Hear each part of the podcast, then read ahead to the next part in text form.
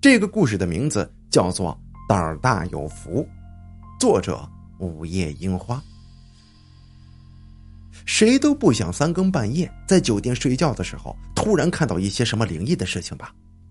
可偏偏的就是这么凑巧，你越怕的东西，它就越会出现。小梁是一家地产公司的销售员，由于销售能力很高，公司对他的能力也是颇为看重的。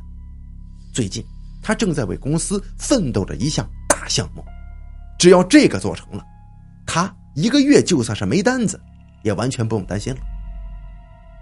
由于这一次的顾客比较麻烦，小梁啊老早就从别人口中打听到了这个顾客的兴趣爱好，所有一切事情。都得从别人的弱点来入手，这样一来，事情啊就能事半功倍。他拖着一个行李箱，去到酒店的时候，已经是晚上九点了。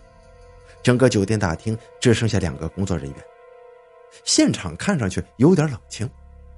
小梁在前台跟工作人员拿了钥匙，便拖着行李箱往订好的房间就走了过去。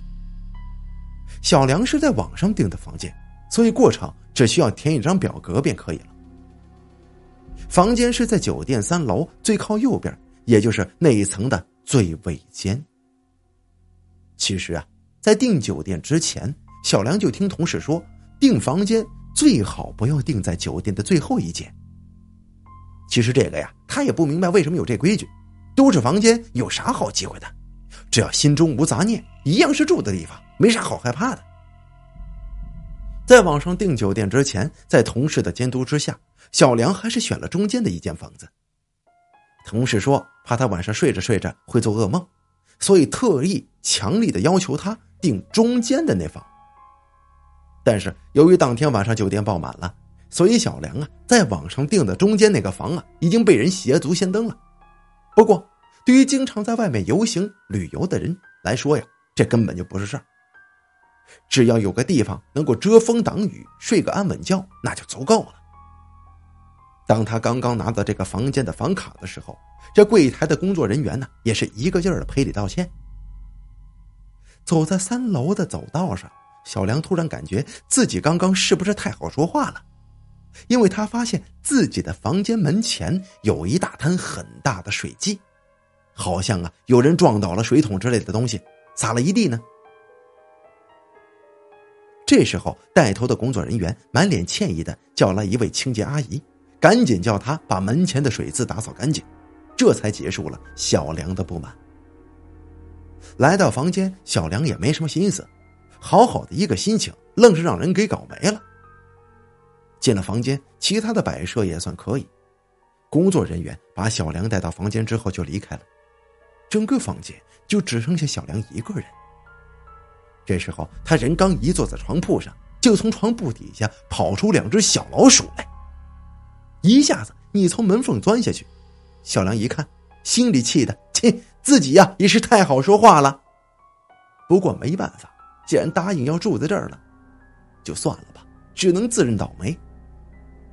不过他也没想太多，赶一天的车了，人困马乏，走进厕所洗了一个热水澡，小梁就准备睡了。小梁这人睡觉啊，有个习惯，就是睡觉的时候把床头的灯打开，然后入睡。也不知怎么的，就顺势把挂在脖子上的佛牌就给摘了下来，放在床头边上的柜子。然后小梁便入睡了。到半夜大概是四点左右，小梁突然听到房间里有一声很小的声响，就响了起来。声音虽然小啊，但小梁却听的是十分的清楚。他缓缓的张开双眼，看到周围全是黑漆漆一片，伸手不见五指，但是他却能隐隐约约的看到房屋中有一个黑色的人影正在走动着。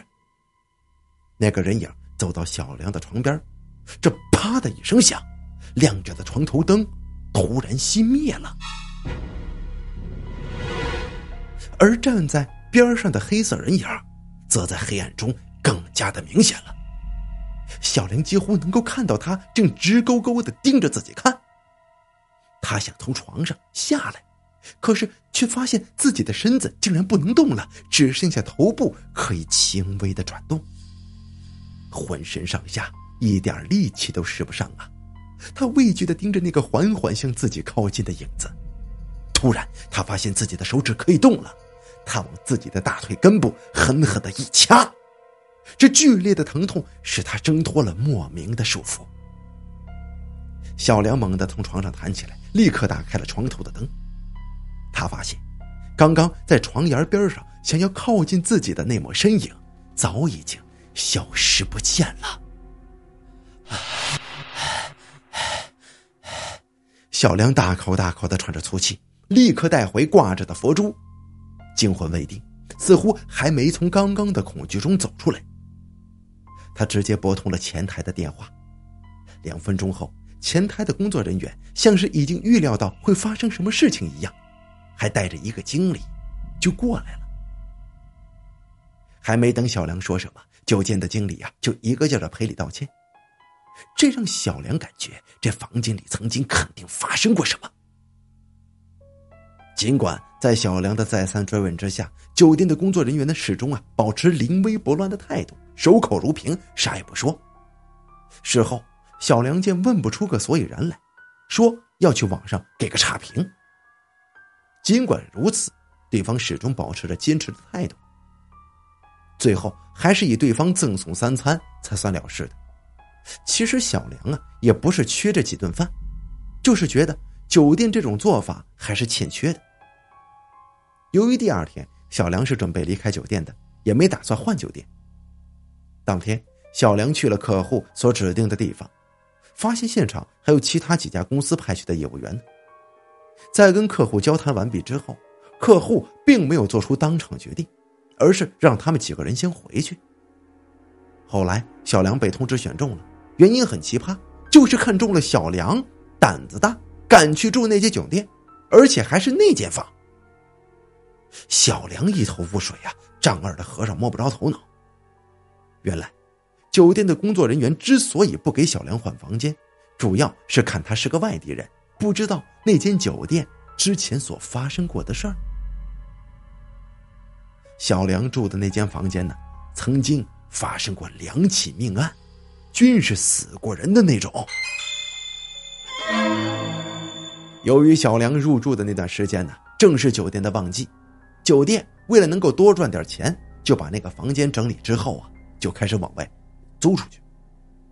原本被选中的这间房间呢，当地人是极力反对的，所以酒店原本是小梁的房间给换给了他人。这间发生命案的房间呢，就给小梁了。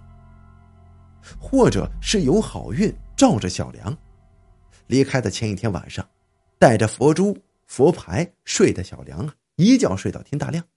不仅没发生什么事，而且还谈定了合约，这也算是因祸得福吧。